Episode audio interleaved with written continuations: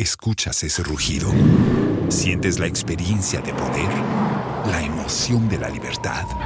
Ya estás preparado para vivir tu nueva aventura. Nueva Ram 1500, hecha para vivir. Ram es una marca registrada de FCA US LLC. Hello and welcome to Springboard Virtual University. My name is Albert Ukran. Welcoming you on behalf of our team here. Very excited about another brand new day and a great opportunity to share this experience with you.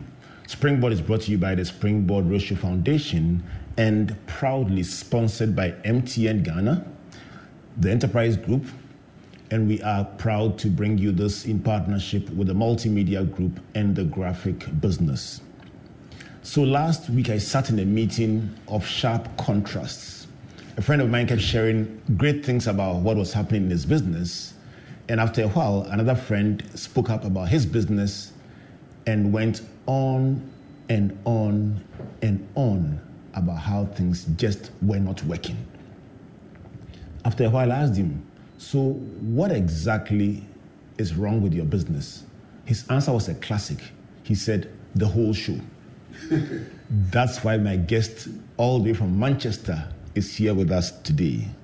Prof. PK Richardson needs no introduction on the virtual university. He's a management development educator, consultant, and business school professor. PK travels across the world teaching leadership in various countries and is the author of the book Leadership Theory, Practice, and Cases. PK, once again, welcome to Springboard. Thank you very much, Albert. It's always a great joy for me to come and uh, share ideas with you and with your audience.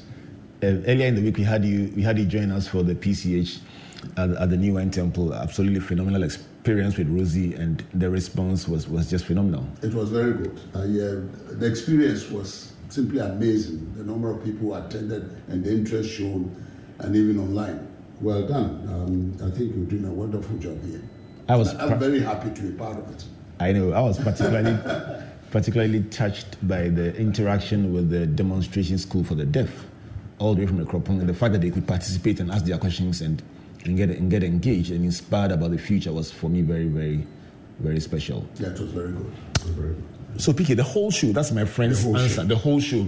I mean, how did we get here? I- I mean, running a business has always been been challenging, but it would seem that the bar has been raised further. How did we get here? Right. I, uh, it's very, very difficult these days to run a business successfully.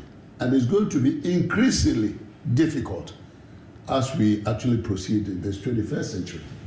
It's not going to be easy for anybody who wants to run a business and run it successfully. And therefore, it is important for those who desire to run businesses get what it takes to do it successfully because there's no point getting in and failing. But it's never been the same throughout. It has not always been the case that running businesses uh, was a very difficult thing. Um, if we take the first 25 years of the post war period, from about 1950 to about 1975, the world had emerged from a devastating Second World War. And we were rebuilding again. War torn economies, we were all rebuilding. And we had learned from the experiences of the war, we had become sensible, and there was a period of peace. The first 25 years was peaceful, and the world economy grew at about 2 to 2.5 percent a year, non-stop. So that was a stable period. And in my jargon, I define stability as a period during which you can do today what you did yesterday and still get the results coming through. Stable. So we had a stable period. And companies and factories had been bombed out of existence. We were rebuilding again. Pent up demand was very, very high. Therefore, Albert, whatever you produce, people bought. We were building factories again, all of them destroyed, building them again. Demand, people were still there. They needed food, they needed, you know, uh, uh, services, they needed products. So whatever you produce during those 25 years, people bought. It was a jolly good time to be a manager to run a business because demand was high, exceeded supply. So if you design a mousetrap, everybody beat apart your door. And you didn't need to be a genius to run a business because people needed the goods. And whatever you did, they bought. So that was the first 25 years to about 1974 75. And then uh, we had the Israel Arab War, 1973. Those days, OPEC controlled 80% of the crude output in the whole world. And because OPEC was controlled by the Arabs, because of the war, they decided to quadruple, quadruple the price of oil. And that caused a synchronization of recessions in all advanced industrialized countries. So that is what actually ushered in a period of turbulence and a period of challenges and so on. Before then, growth, peace, we are learned from the war and things were fine. So you didn't need to be a genius to run a business. It was very easy. Then in 1979, OPEC did it again. And that threw the world into another turbulence. Then from the 80s, we saw um, that most factories have been brought in place, domestic demand had been um, uh, met, and companies started looking overseas, and internationalization or globalization actually started in the early 80s. Competition and so forth and so on, investment around the world, trade started. So this word was coined globalization, early 80s. And since then, the world hasn't seen that stability that we saw in the first 25 years of the post war period. So it's become very, very difficult. So in the early 80s, we started seeing companies actually struggling and some collapsing. Competition had become intense. Um, internationalization was coming up and growing, and companies started failing. Now, this is what actually came out of the Search of Excellence study that was done by uh, Tom Peters and Bob Waterman. Because the early 80s, companies started struggling. And by 1990, a lot of them had collapsed. If you look at the Search of Excellence um, study, for example, by the late 1970s, early 80s, they had identified 43 companies which, by any performance indicator, were the best in corporate America. These were the excellent, the cream of the cream. But today, even that cream, only 10 of them still around. So we begin to wonder, you know, if these were the top companies, how come they did collapse? They collapsed because the world started changing from the period of stability to a period of turbulence. And this turbulence is going to increase in this century. So the question then is, these were excellent companies. Why did they collapse? And the basic reason was that if you're operating in a stable period where everybody is buying whatever you do, you don't need, you don't need to be a first class manager. But when you move into a period of change and turbulence, that is where you actually separate the goats from the sheep. Because the, the well run companies will continue to survive. Those that will not run very well but survive because demand was very high, there was no competition, start collapsing. So of the 43, only 10 are still around. And that is the trend that is going on. It would, it would seem, PK, that if you took the past two years, some of the disruptions that you mentioned that probably encompassed 10 year periods, 25 year periods, in the past two years has seen a steep multiplication of these disruptions. First, with the COVID and its implications, the Russia Ukraine war with its implications, global supply chains being disrupted, virtualization of work, and it would seem that no one can put their finger on how the world will look anymore. Precisely. In the light of that, the big question then, I mean, having seen various research works done by Peters and Waterman and all these people, um, and the companies that they selected failing, some failing and some succeeding. The, the, the, the discussion today is about what must companies do to ensure that they are in the 10 that do well and not in the 33 that also fell by the wayside. What do you call the sheep and the goats? That's right. What do the sheep do differently from the goats? Right. Basically, what the study by Tom Peters and others indicated was that if you are operating a period of stability, all you need is good management because very few changes. But in the kind of environment that we operate in, it is very, very difficult to actually get success to continue. over any period of time.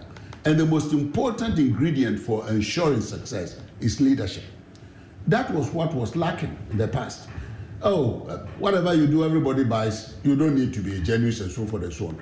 In a period of change, what is necessary, what is required, is the ability to navigate the organization, the company, through the changes that come about. And the ingredient required to do that is leadership. The ability to scan the environment, the ability to look into the future, and the ability to forecast what is going to happen, and therefore navigate the organization, get people on board, say, hey guys, this is the way the world is going. Let us work in this direction. That ability is in leadership, and not many CEOs are very good in leadership. That's why leadership has become topical these days, and all the MBA programs have leadership. The ability to just say, this is the way we need to go, based on scanning the environment, forecasting what's going on, and getting everybody on board. Because human beings are fundamentally conservative. We live in comfort zones. We don't like change. It's our nature. We are creatures of habit. And if we are doing well, for managing director or CEO to come and say, hey guys, the next five years is going to be turbulent, so let's do something different. It's not easy to do. But the ability to get people, convince them to buy into it and work with you in the direction that you determine is what is leadership. And that is lacking a lot of the time. This is Springboard Venture Investing. My guest, PK Richardson from Manchester, sharing with me about what the best run companies do differently in his preliminary thoughts, he's been sharing about the history of business across the world and the fact that some time ago it was literally coming out of a wars period where all you needed to do was produce and you were guaranteed a, line at your door or your shop front to patronize your products. He says disruptions started to some extent with the OPEC quadrupling of oil prices, and then subsequent events kept multiplying these disruptions. And we have we have mentioned the fact that in the past couple of years, these disruptions have themselves quadrupled. In the light of that, what do you do as a business? It says leadership is key, being able to scan the environment, point your team in the right, the right direction, and inspire them to follow you. PK, let's take a look at companies that do well. My friend, one friend said the company is doing well. Another friend said the whole show is challenging you mentioned um, in, in, in a previous conversation what the right companies do well. What would be, what would be some of the things that companies that do well tend to do differently from companies that struggle? We've done a lot of research on successful companies and not so successful or companies likely to die.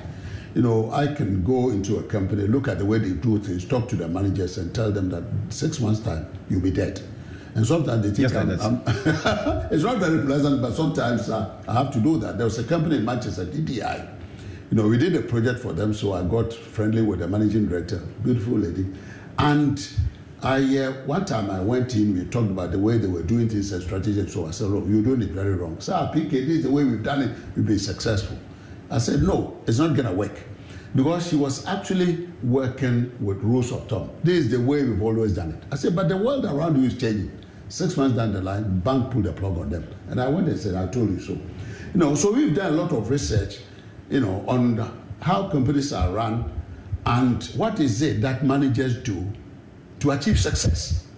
And as a result of the research on thousands of companies, we've actually put companies into groups. One, we call them the good players. The good players are those who are doing it right and chances are they will actually survive next 10 15 years because they're doing it right and the, the other group those which are struggling simply because they're not doing it right so we put them together and we call them the good players and the bad players and we found seven elements that separate them. And these are the elements that other managers other ceos other companies can actually learn from. So maybe we can have a look at them. So the good players versus the, uh, The bad it, players. It, it reminds me of football, but I'll stay clear of football today. good players versus bad players. Bad players. So if, if you're a football person, please listen to this and see whether the thoughts PK is sharing can be applicable in football. And if your team didn't didn't qualify for the Champions League, find out whether the good players are there or the bad players are there. But PK, good players versus bad, Bad players. players. Number one of seven. The first one is good players are able to determine what is the right thing to do. Good players do right things. Bad players do things right. These are the same two English words, but when you swap them around, their meanings are worlds apart.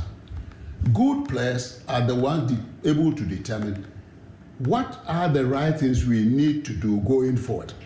What are the things that will sell? What are the things that we need to forget about? Even if we've been doing them in the past, the things that we should just throw them overboard, jettison them. How the future going to pan out? We've got resources, we are a company, we've got investment money and so on. What are the right things to do? And they are able to determine what the market is likely to want in the next few 10 years and go for it. And that's why they are successful. Bad players do things right.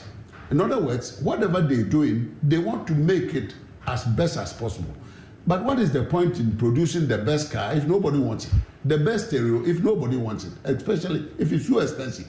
You know, they are more product focused.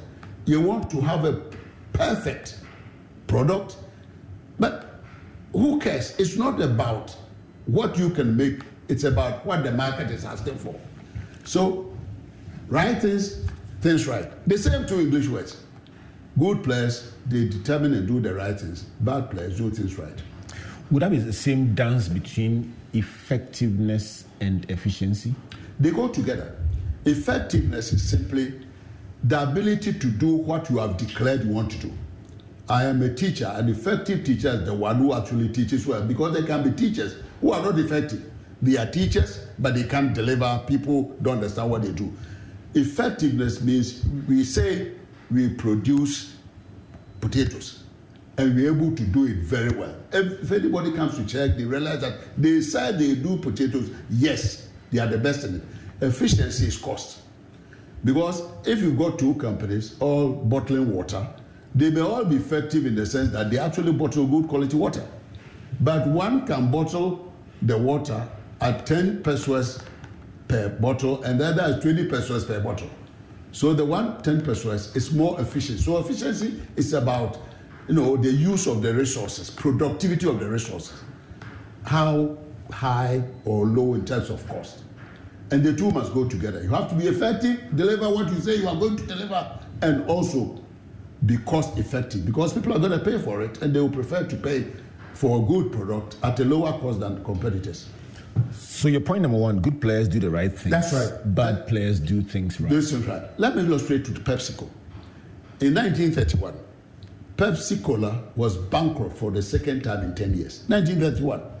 The chairman, chief executive at that time was a gentleman called Charles Guth. And he didn't know what to do. So he went to Coca Cola, the only competitor, and said, Look, we can't compete. Just buy our company, at least our workers will have a job. Chairman Coca Cola said, Why should we pay money to somebody who's going to die anyway? You die, Pepsi is out, we take the whole market. At that time, the colas were sold in six ounce bottles for five cents, both of them. So what Charles Guth did was he sat his board together and executives and everything. said, What is the right thing that we must do to still be able to uh, uh, get out of this bankruptcy and so forth and so on? And what they realized was that if they could double the size of, of the bottles and still sell them at five cents, people will find that they are doing the right things. And that's what they did. Double the volume, same price, sales took off. And that's why PepsiCo is still around today. You know, so the ability to sit down and say, what is the right thing to do? These are the marks of successful companies. Is this is this principle applicable to political organizations, to churches, to not-for-profits who are not even, um, as it were, profit making? Are these principles It is- applicable it to is- football it is. clubs, to everything? Yeah. The doing the right thing That's right. versus doing things right. Yeah, it's important. This this is true for all. what is the right thing for Ghana to do? Let me illustrate. India in the early 1980s, 800 million people, mostly poor. As a nation, we don't have enough money to build factories for everybody. So what do we do with the meager resources we have? Sat down, IT was, was in its infancy, computer science in infancy, said, look, this is knowledge.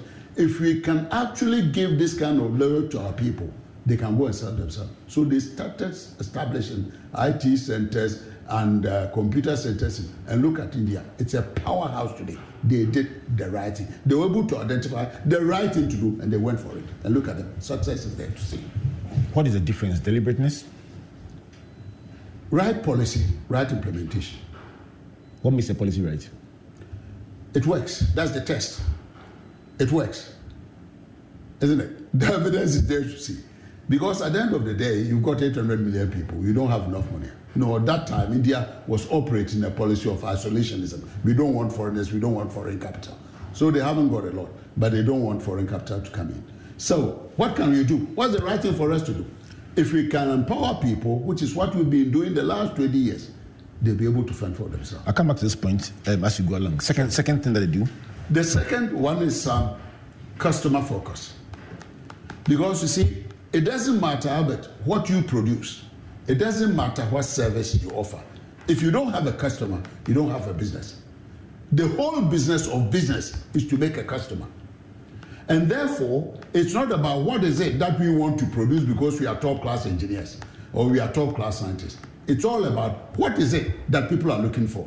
Yesterday, I was making the point that somebody, you know, a lady on uh, one of these uh, um, stars was on TV saying, follow your passion, follow your passion.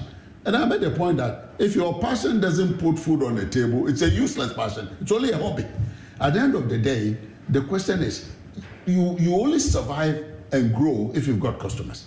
So the whole thing is about satisfy the customer. So when you go to Disney, for example, in Orlando, and you see a Disney executive, and I bet you said, you ask him, what business are you in? A Disney executive would never say, we are in the entertainment business, we are in the theme park business, he will say we are in the business of making people happy. The definition is on the customer because if people people come, they are happy, they'll come again. When I talk to my MBA students, those from banking and other areas and so on, and I ask them, "What business are you in?"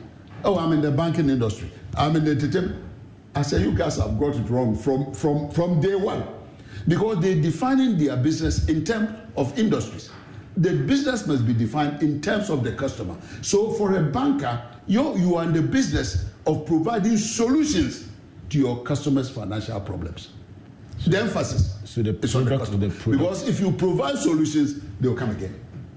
So the product of the product should be the conversation. It's on the customer, yes. Right. So, so customer centric. That is it. And then poor, you know, bad players always think about product. This is what we make. We are the best in the world. IBM was like that. They were producing mainframes, the best in the world, at a time when people were looking for pieces. You know, so they were product oriented. We are the best mainframes. Who cares? Nobody wanted mainframes anymore. And a lot of companies do that. And these are the bad players. The emphasis on their capabilities and the product they are used to rather than what the customer is looking for.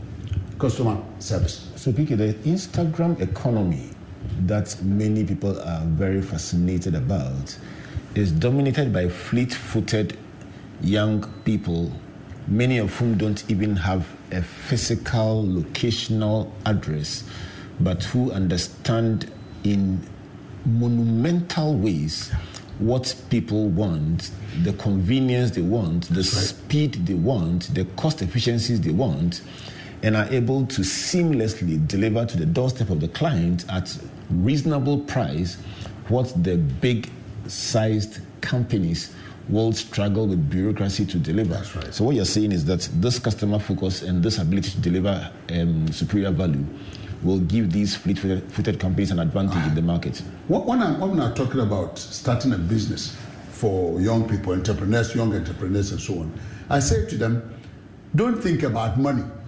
I'm going to establish business because I want money.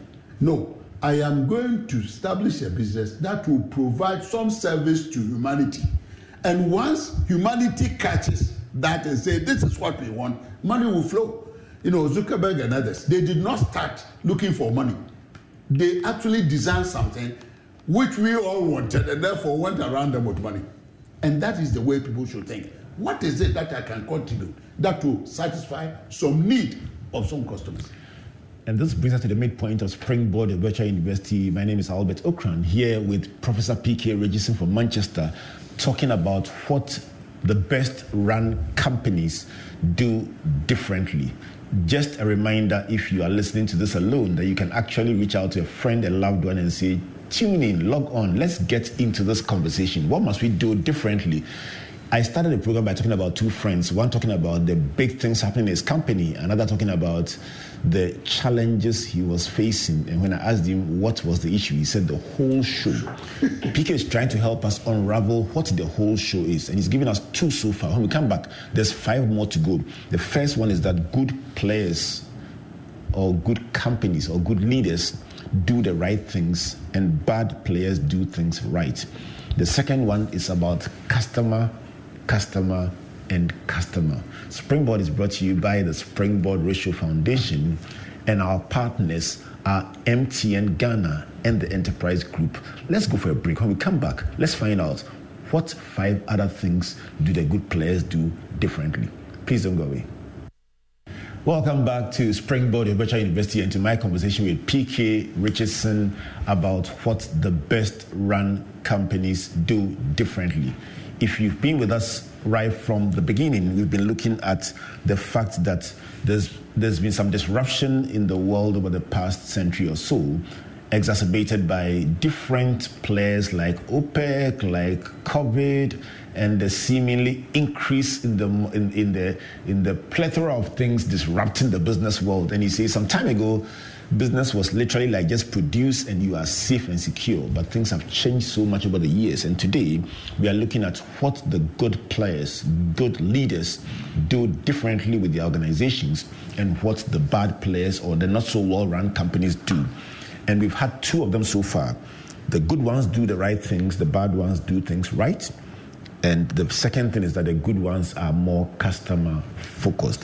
PK, what would be number three? The number three is competitor understanding.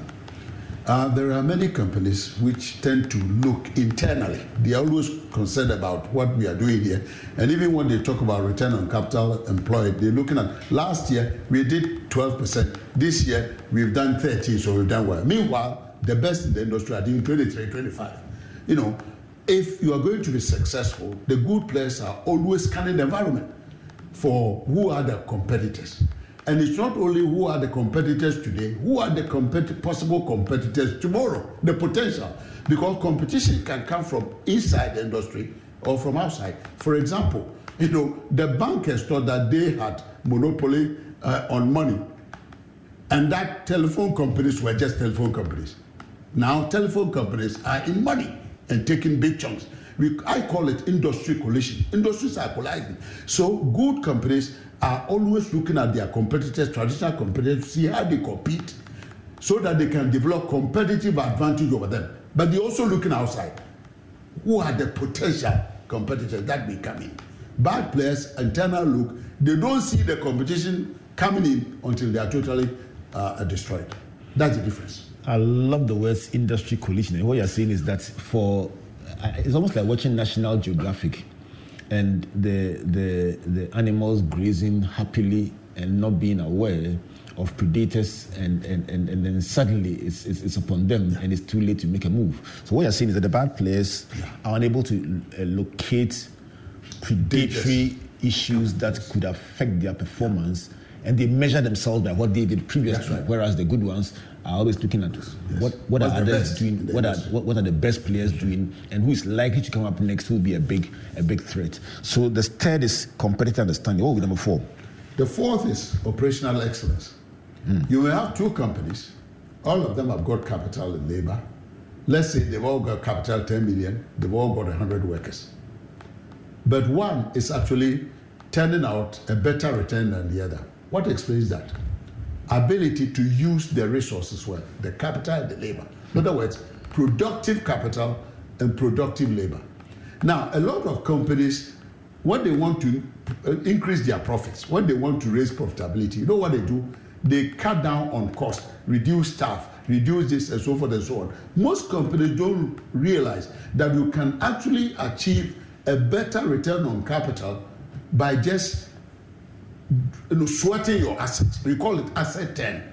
If you can actually sweat your assets, you don't need to reduce any any cost. You can still have a better return because return on capital is profit over capital employed, but it's equal to profit over sales times sales over capital. The profit over sales is sales margin.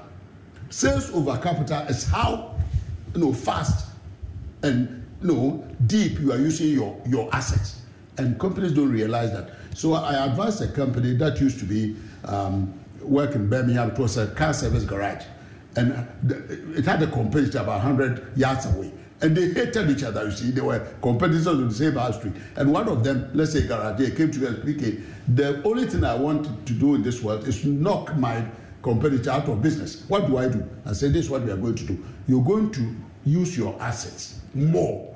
So rather than nine to five, you run a night shift also.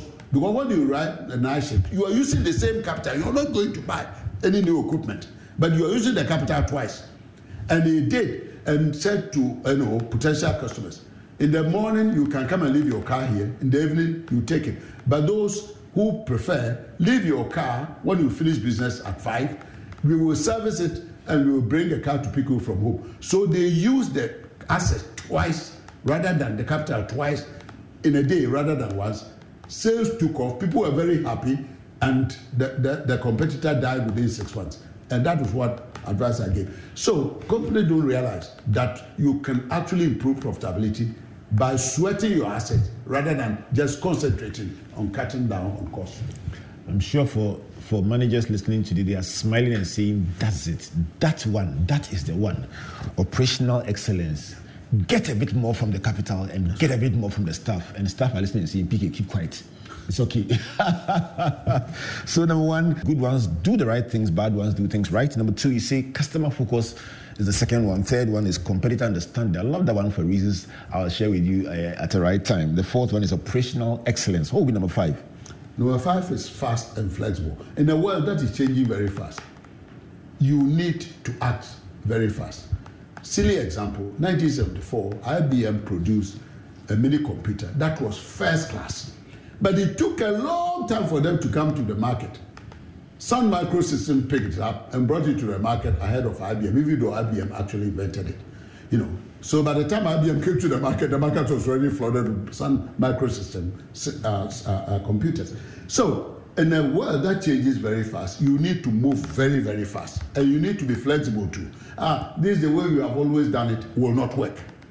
I um, met a lady in uh, Gimpa not long ago. I had uh, actually done my MBA teaching. I was coming down the stairs. She was also coming up and uh, the stairs. And she was smiling to me. And I said, no, this lady smiling to me. Anyway, when we got close to each other, I said, sweetheart, we know each other.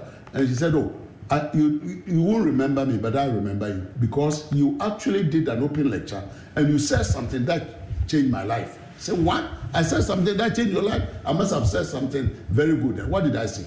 And she said, in the lecture, you said there are some companies that feel too big to be small, and there are some that feel too small to be big. Mm. So how did it change your life? So when I, when I graduated, I set up my own ladies, one lady consultancy, and because I was one person, I was afraid to take big contracts.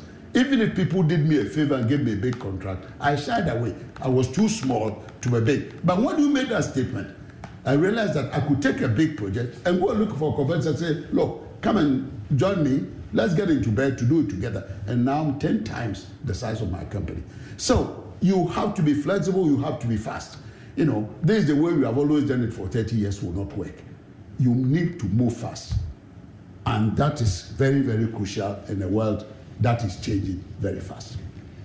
Are you a company that is too big to be small or too, too small, small, to, be, big. big? That one alone is a conversation that can take us another hour too small to be big or too big to be small. And I can just imagine this applying to different things. You've built a school and, and, and you are too small to be big, or your school is too big to be small and to respond to the needs of the people that you are mandated to serve. That's the voice of PK Richardson. What will be number six in your list of things that the best run companies do differently? Good internal communication. A lot of companies are led by people I call bosses, not leaders, bosses. So usually in my teaching around the world and my class and so on, I don't use the word boss because I'm boss gives the impression of you know being bossy, pushing people down, so forth and so on. And that word is not pleasant. So good companies, a lot of the CEOs of, I mean, the multi-billion dollar companies, they always have one afternoon in a week when they open their doors. Anybody in the company, if you've got any good ideas, come and talk to me. You can imagine the amount of ideas they have. When you've got a company where decisions are not always top down, but come from bottom up stuff, because all the workers have some knowledge, they are, some, they are also human beings, they can think. When you have a company where it's not just top down, but top down and bottom up, they become a learning organization, and success comes because people bring ideas.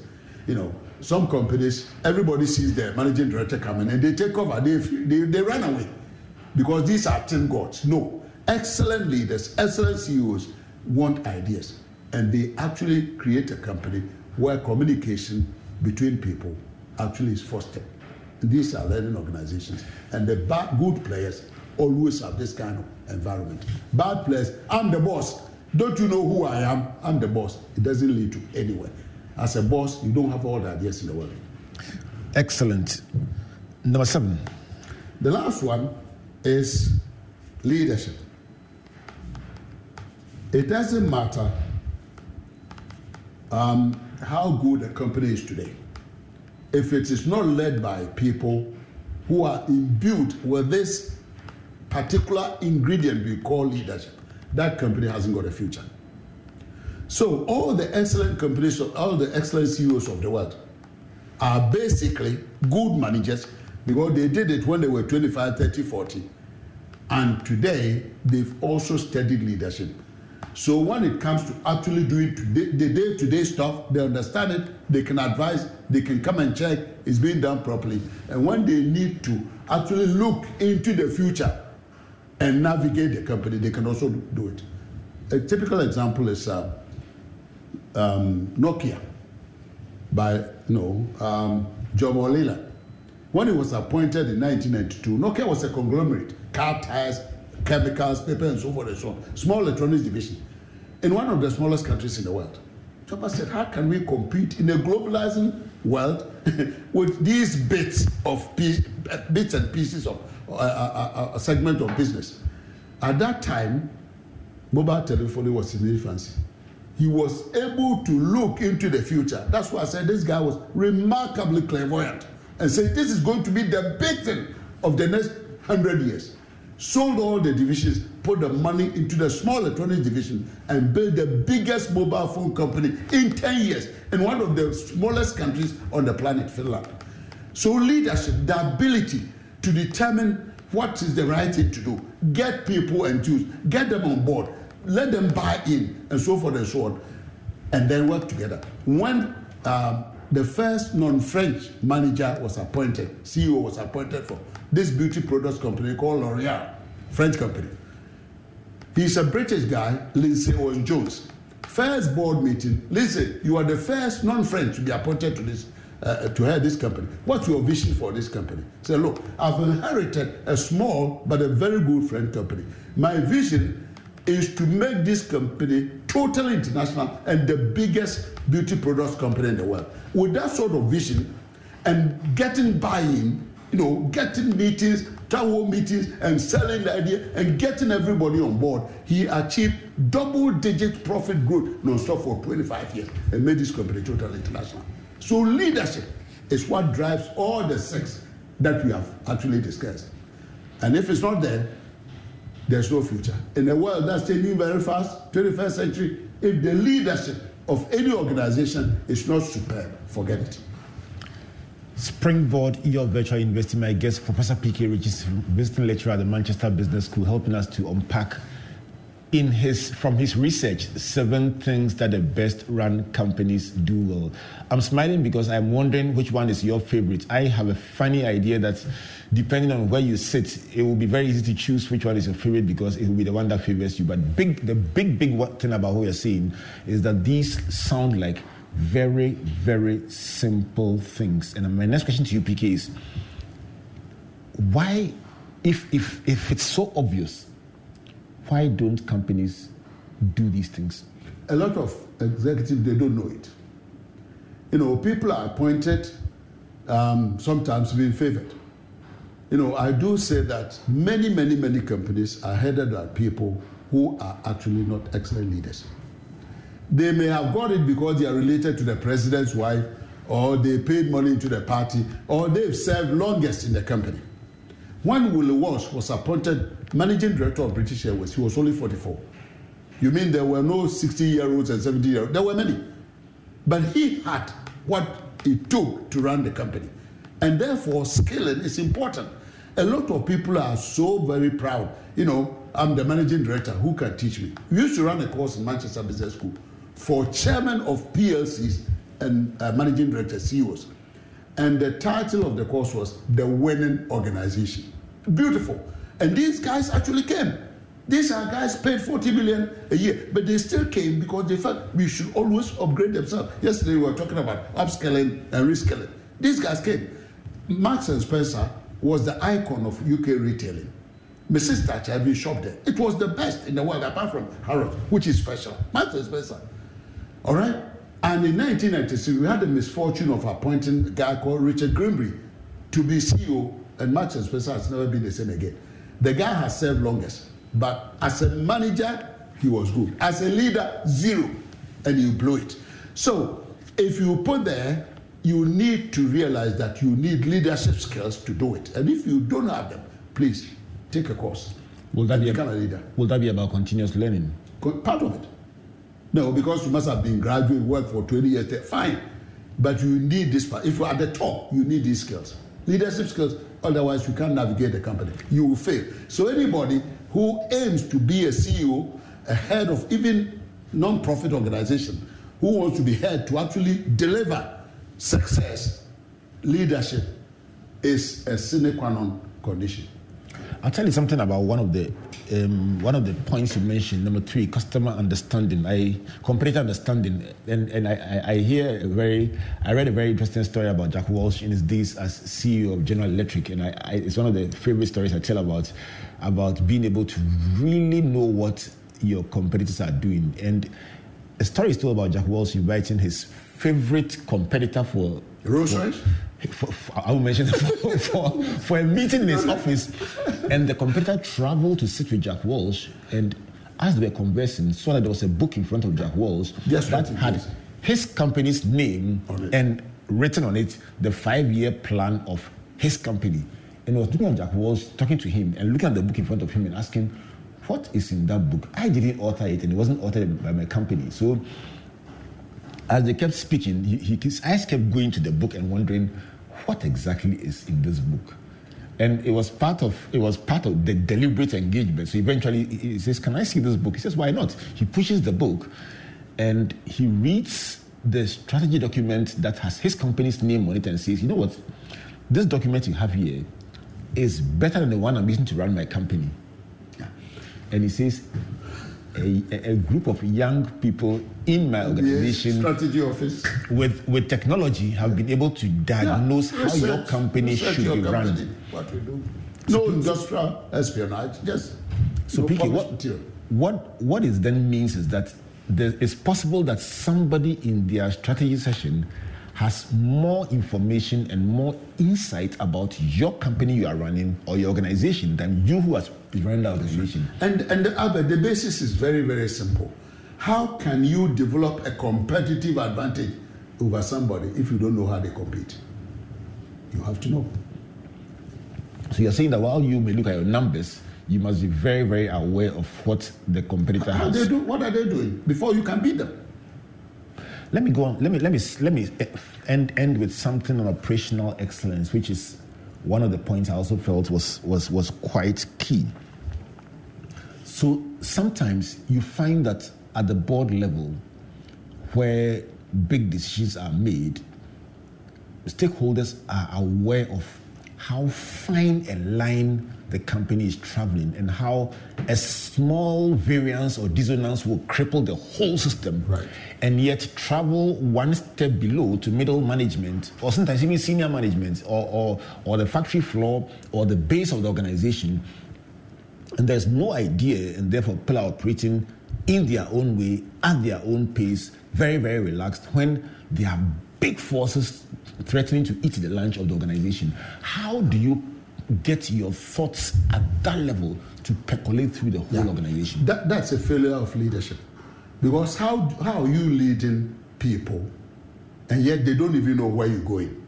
See the point? Because if everybody is on board, then at least they will work to support what you're doing. And uh, I think I saw this in Merchant Bank when I used to be a consultant there. Vision written very nicely at reception. This is what the company aims to do. When I stood in reception and everybody was getting out, I said, Have you seen that? You know what they said to me? The big guys wrote it there. Say, but you yourself, you are part of this company. No, nobody has explained it to me. How can people paddle in your support if they don't know what you are trying to achieve? And that's a failure of leadership. Because if you are leading people, they all have to know where you are leading them to. Then they can, you know, align themselves with what you are trying to achieve. So leadership is about setting the vision, determining where we're going, the right things to do, all right? Developing a strategy to achieve it, achieve it, and getting people aligned. Guys, come on board, this is the way we're going. And everybody says, yes, you have explained it to us, we've understood it, you can count us in, we work with you. And if that is not done, then there's no leadership. Because you have to lead them, they have to come with you. And if you don't do it, all right, so that is the note on which we end this conversation with Professor P.K. Richardson, visiting professor at the Manchester Business School and a leadership consultant around the world. He's saying that leadership means getting the team to understand this is where we are going, breaking it down for everyone to understand, buy in, and paddle in the right direction. I saw a picture that I use sometimes in training of of, of six people paddling in one direction and one person paddling in the opposite direction with equal and opposite energy. We'll find out in our subsequent conversations how to get everyone to turn around and move in the same direction. So if you are one of those who takes notes very vigorously and you are enjoying this debate on social media, here are the seven things that the best run companies do as shared by Professor P.K. Richardson. Number one, the good players do the right things, and the bad players do things right and tend to be product focused. Second one is customer focus. The second thing that the good players do right. The third one is competitor understanding. They know exactly what their competitors are doing and who are the next likely competitors to come up. The fourth is about operational excellence. They sweat their assets, their labor, their capital, and what they've invested in to get the biggest return out of it. The fifth is fast and flexible. Don't spend time going round and round and round the thing till somebody else crosses the line first and gets the advantage. Number six is good internal communication. Harvest ideas from all across the business. And the last, and in his opinion, the crown of all of it is leadership. Being able not just to be a great manager to understand the day to day running, but a leader able to forecast where to go, gather the people with you, and move them in that direction. The thoughts of Professor P.K. Richardson. P.K., before you board the plane back to Manchester, your closing thoughts for our listeners and viewers today. Um, I think that we're moving into a world where knowledge is becoming increasingly difficult um, and yet very, very necessary. So everybody should have at the back of their mind is that they are going to remain relevant in this world of change.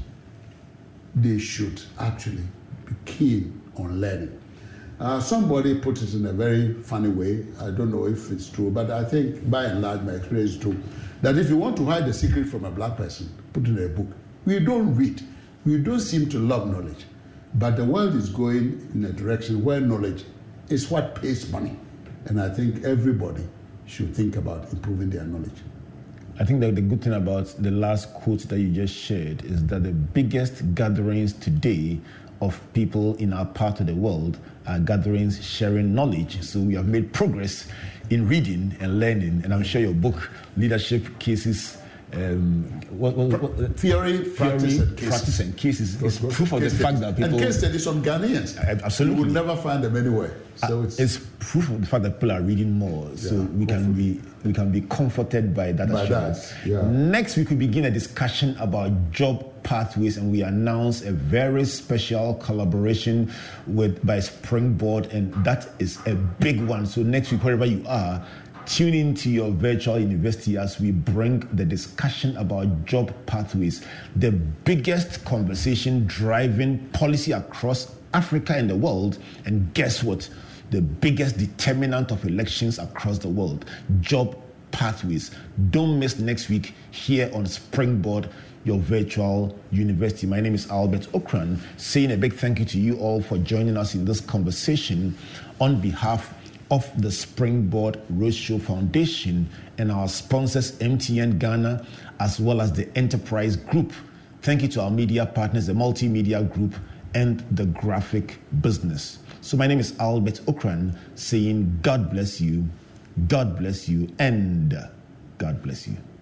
Sponsors Enterprise Group, MTN, Media Partners, Joy FM, Joy Prime, and Graphic Business. Springboard, your personal vibe.